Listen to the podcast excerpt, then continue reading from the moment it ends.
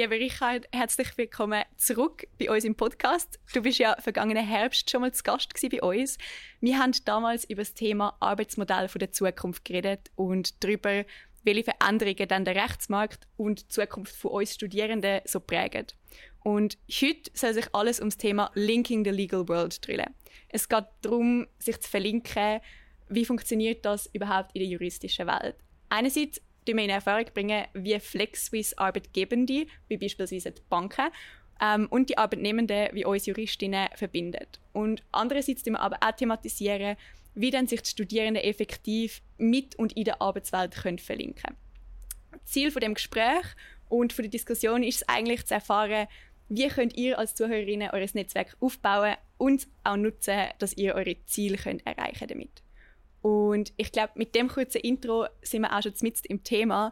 Richard, willst du uns einen kurzen Überblick darüber geben, wie FlexSuisse Arbeitgebende und Arbeitnehmende verlinkt? Ja, erstmal vielen lieben Dank, dass ich wieder da sein darf. Das wird ja jetzt schon zur lieben Gewohnheit äh, mit uns beiden. Ähm, was machen wir? Eigentlich reden wir von einem Dreiecksverhältnis. Bedeutet, wir arbeiten mit Projektjuristen, wir identifizieren Projektjuristen im Markt.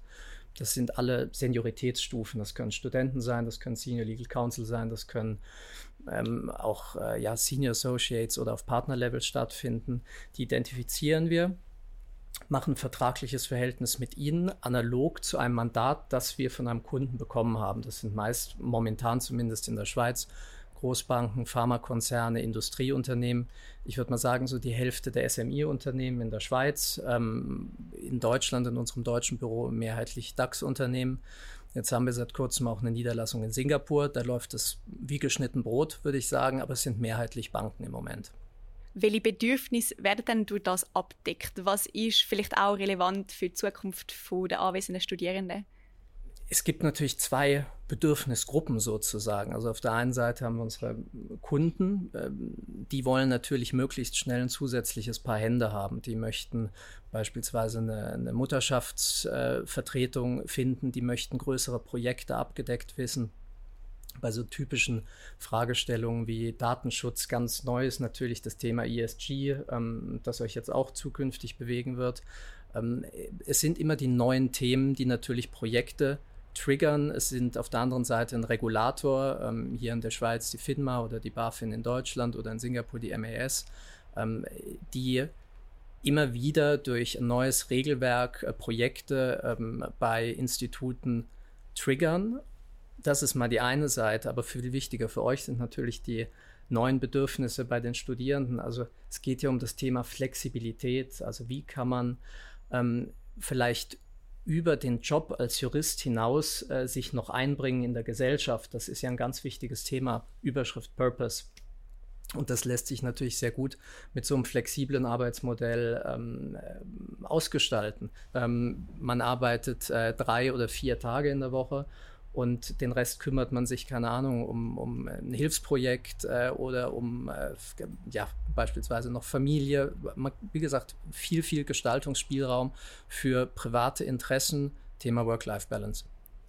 Und bevor wir jetzt dazu kommen, wie man sich dann als Studentin effektiv verlinken und vernetzen kann, ähm, gibt es dann wie Voraussetzungen als Basis für den erfolgreichen Aufbau von so einem Netzwerk? Dass man überhaupt an die Stelle kommt, wo man kann beispielsweise an einem Purpose nachleben. Vor zehn oder fünfzehn Jahren hätte ich wahrscheinlich gesagt, alles online. Man muss online gehen, man muss auf die ähm, Jobplattformen gehen, man muss ähm, bei, bei LinkedIn präsent sein, also in den rein Professional Networks. Man muss auch gucken, dass man die, die privaten Netzwerke entsprechend aufgeräumt hält. Also Instagram, wenn man es offen öffentlich hat, dann sollte man gucken, was da so an Bildern äh, gerade rumschwirrt. Denn der Arbeitgeber guckt drauf, also wir schauen drauf, äh, definitiv. Aber es geht jetzt weiter, also sprich, wir gehen eigentlich wieder den Schritt zurück in die analoge Welt. Das bedeutet, es wird wieder wichtiger, auf Messen, auf Veranstaltungen, auf Veranstaltungen wie heute zu, zu gehen. Und davon gibt es wahnsinnig viele. Also ich denke, wir sprechen später nochmal drauf, darüber, was man, was es da an Möglichkeiten gibt, ähm, sich eben wieder offline zu vernetzen. Und das kann ich schon vorweg schicken, das wird für euch fast wieder wichtiger werden, als es für mich war. Also definitiv da Augenmerk drauf halten. Und wenn ich mich jetzt konkret ähm, vernetzen möchte als studierende Person, aber noch ganz am Anfang von meinem Studium stehe und vielleicht auch gar nicht genau weiss, wo meine berufliche Reise überhaupt hingehen soll, weil ich verschiedene Interessen habe oder noch gar nicht alle Bereiche gesehen habe, wie und wo fange ich am besten an? Also was ihr bei der H S G schon richtig cool macht, ihr habt alle einen LinkedIn-Account, zumindest die meisten von euch. Also wir gehen natürlich viel oder beziehungsweise meine Talentmanager gehen viel an die Uni-Events und ähm, vernetzen sich dort mit Studenten und sind dann immer wieder ganz überrascht, äh, wie wenige doch ein LinkedIn-Profil haben. Das merkt man übrigens bei der, bei der H S G wirklich top, das macht ihr großartig. Wäre jetzt auch mein erster Tipp, ein, ein super gepflegter LinkedIn-Account. Er muss nicht so granular sein wie ein Lebenslauf, aber er muss gepflegt sein. Sieht man beispielsweise daran, ähm, ob das ein akkurates Foto ist, ein, ein professionell aufgenommenes Foto, so wie man das eben auch auf dem C V hätte. Und das muss jetzt nicht im Frack sein oder im Smoking. Ähm, es reicht ein weißes Hemd, aber es muss einfach eine gewisse Seriosität ausstrahlen.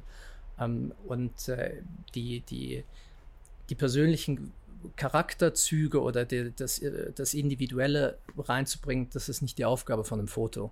Ähm, das kann man dann später im Profil sicherlich noch an der einen oder anderen Stelle äh, bei, bei Hobbys und Interessen äh, kundtun, äh, was einen eben als Mensch besonders macht.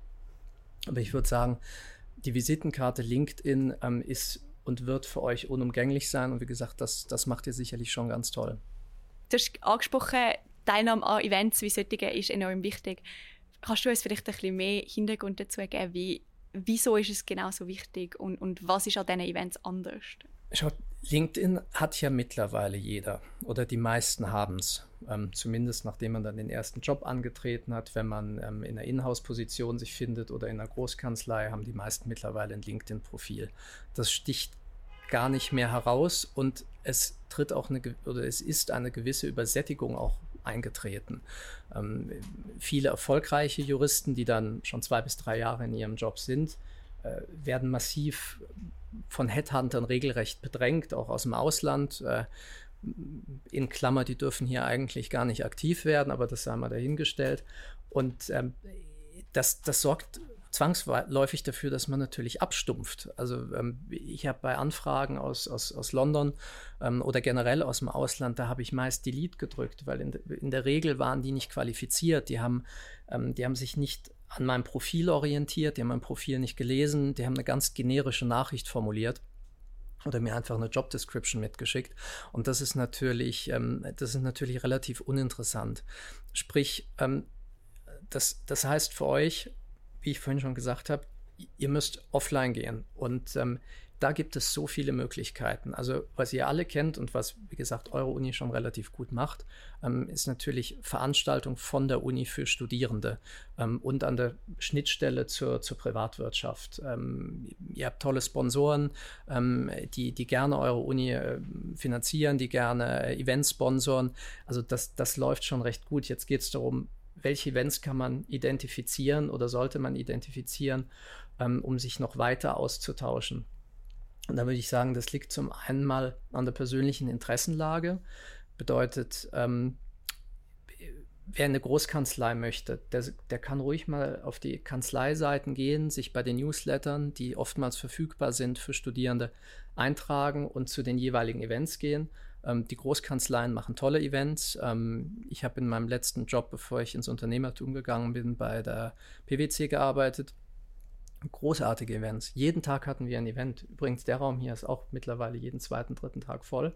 Und, und das, das, das hilft beiden Seiten, aber das verlangt natürlich dann doch wieder eine gewisse initiale Arbeit. Man muss Research machen, analog der persönlichen Interessen, schauen, was einem gefällt.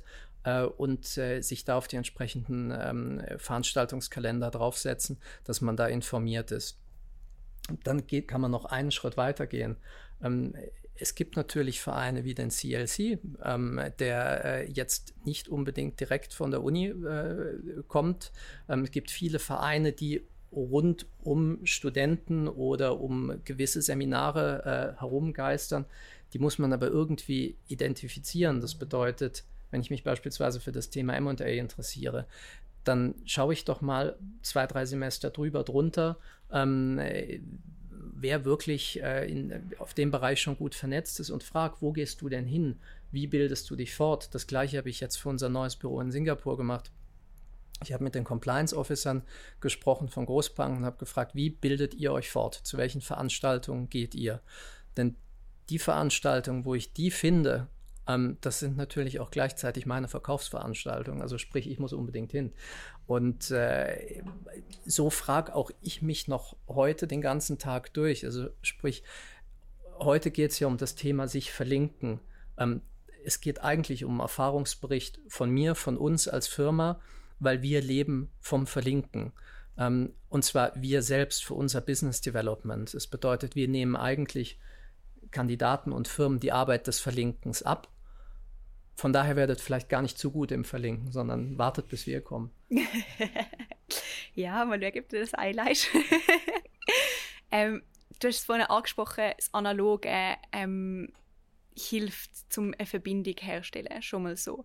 Wie wichtig ist das, zu seinem potenziellen Arbeitgeber schon so eine Verbindung hergestellt zu haben und, und was kann das auch für Vor- und Nachteile mit sich bringen? Ich finde es cool und gut, wenn man das, ähm, wenn man sich selbstständig schon vorab mit einem interessanten Arbeitgeber identifiziert und diesen auch kontaktiert. Warum?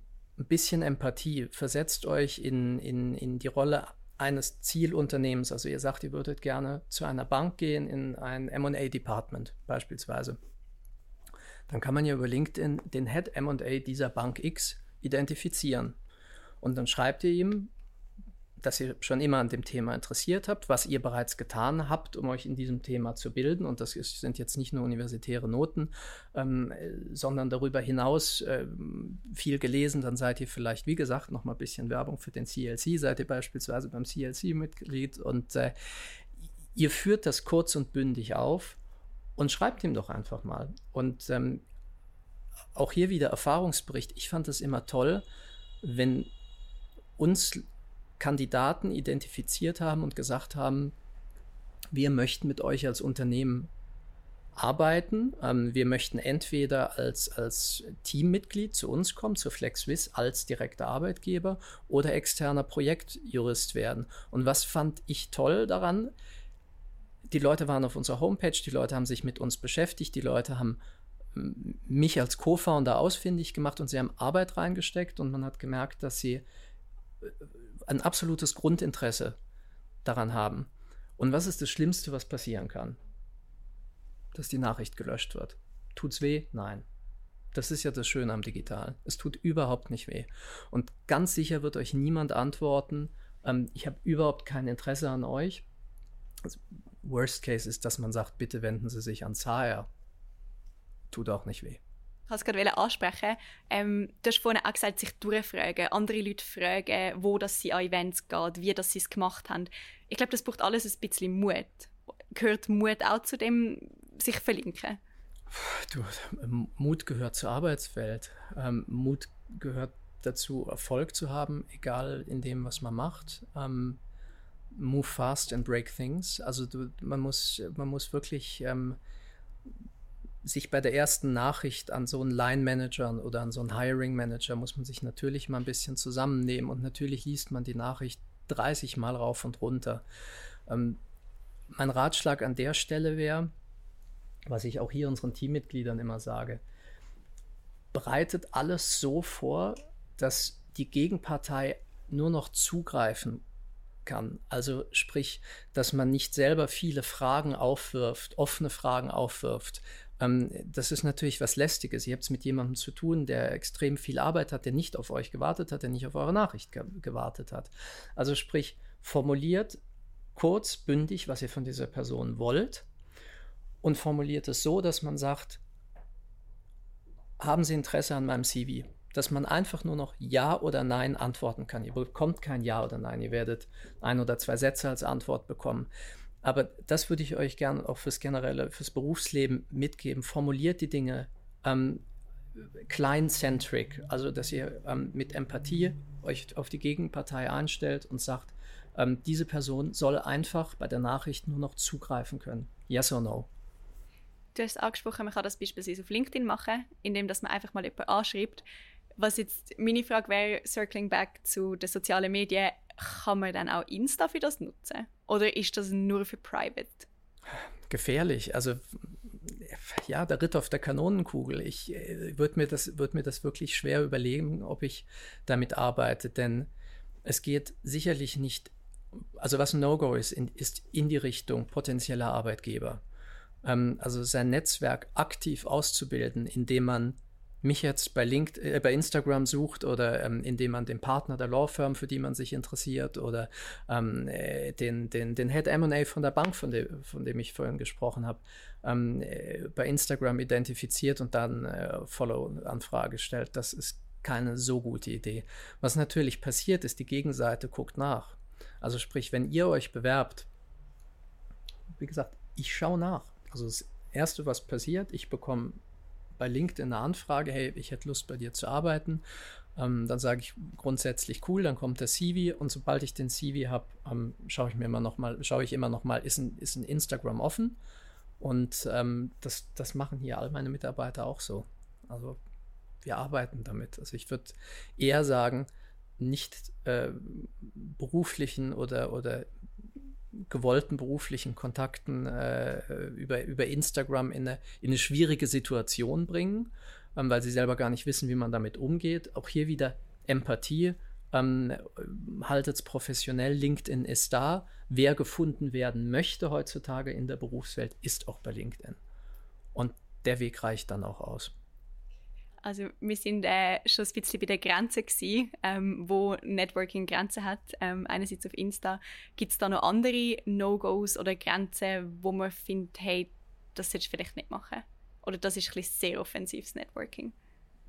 Also da wirklich Grenzen aufzuzeigen. Ich habe hab mich mit der Frage vorab schon mal beschäftigt. Ähm, ich würde sagen, nein. Äh, Die, die Grenze ist der gesunde Menschenverstand und die Empathie. Also man, man, man muss sich ja, jeder Mensch hat ja eigentlich einen ganz vernünftigen inneren Taktgeber, und man weiß ja, ab wann man ner- jemanden nervt. Also man, man spürt das ja. Um, und da muss man einfach ein bisschen auf sich selbst hören und sich auch überlegen, was würde ich denn in, in der Situation dieser Person oder dieses Adressaten äh, gerne sehen oder hören wollen.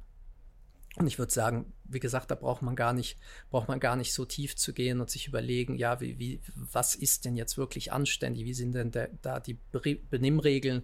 Was ist denn der, der, der Online-Knigge ähm, jetzt für, für eine LinkedIn-Ansprache? Ich, ich würde sagen, wie gesagt, die, die, die Leitplanke ist der gesunde Menschenverstand und Empathie.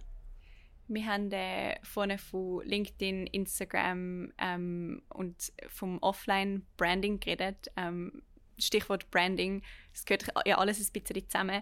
Wie kann man dann als Studentin oder Student ein glaubwürdiges und attraktives Personal Branding aufbauen? Muss man sich mit dieser Frage überhaupt befassen? Ich denke ja, es ist wichtig, und ähm, es ist auch ein, gute, ein, ein gutes Umfeld für später, denn es geht immer mehr darum, ein Personal Branding zu haben, und auch das sage ich beispielsweise meinen Mitarbeitern hier. Also wenn man bei, bei uns im Talentmanagement arbeitet, sprich in, in der Rekrutierung und im Projektmanagement von Mitarbeitern, ich sage meinen Mitarbeitern immer, äh, baut euch eine eigene Marke auf. Es ist cool, wenn ihr mit dem Schild und dem Schwert FlexSuisse in den Markt äh, rausgeht und äh, für uns tolles Marketing macht. Aber schlussendlich, was, was ihr...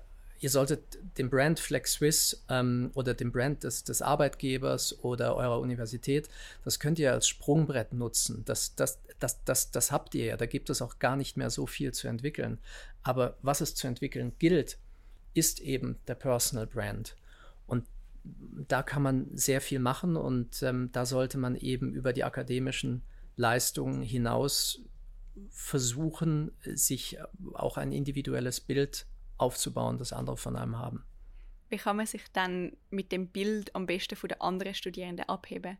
Make your own kind of music. Also ich würde sagen, äh, jeder hat ein, ein Hobby, eine echte Leidenschaft. Also man muss nicht zwanghaft irgendetwas kopieren, das fliegt auf.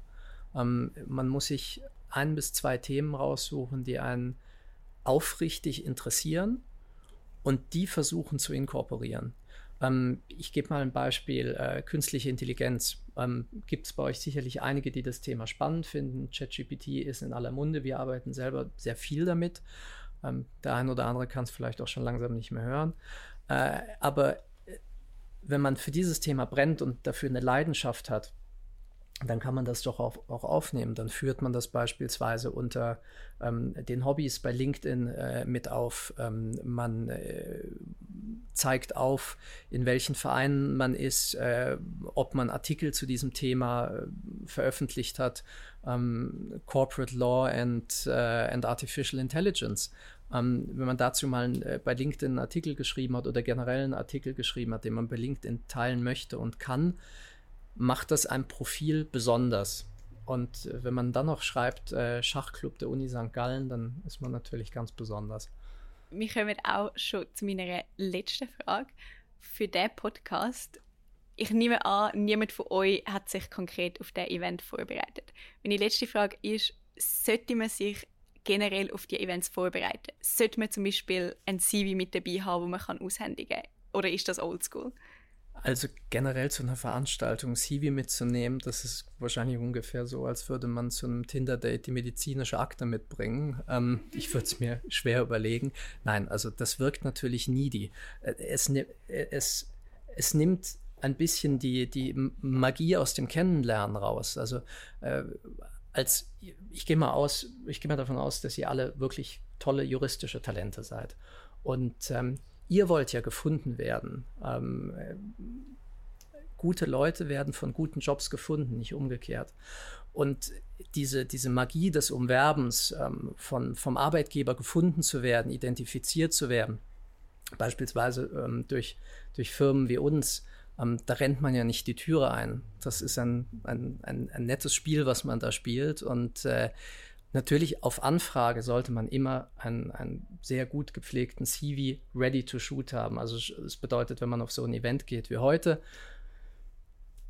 ihr solltet ein, ein sauberes, sauberen C V in Form von einem P D F parat haben. Ähm, denn vielleicht fragt der ein oder andere. Also später trefft ihr noch zwei, drei Leute von meinem Talent-Management-Team. Äh, Die geben euch sicherlich die Karte und, und wenn ihr, wenn ihr Interesse habt, vielleicht später mal in einem, in einem flexiblen Arbeitsmodell zu arbeiten oder für einen Alternative Legal Service Provider zu arbeiten, dann schickt ihr ihnen halt sofort den C V. Wenn man dann zwei Wochen wartet, das ist nicht gut. Das wirkt wiederum unprofessionell. Ich glaube, bevor wir nachher eine Runde öffnen für eure Fragen oder auch für allgemeine Diskussionen, willst du noch abschließend so einen Tipp mitgeben, den du noch auf Lager hast? Ich denke, was du vorhin mit Mut beschrieben hast, würde ich lieber durch Neugier ersetzen. Ähm, es braucht nicht ähm, Mut, um neue Wege zu erschließen. Und das ist ja genau das, einen, einen Job zu finden oder den nächsten Job zu finden.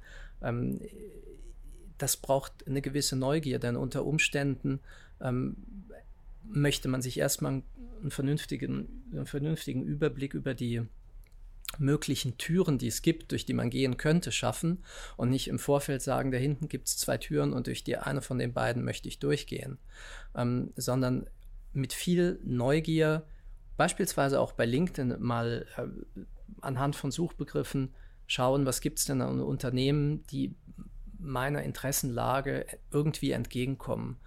Also wie gesagt, neugierig bleiben für den Rest des Lebens.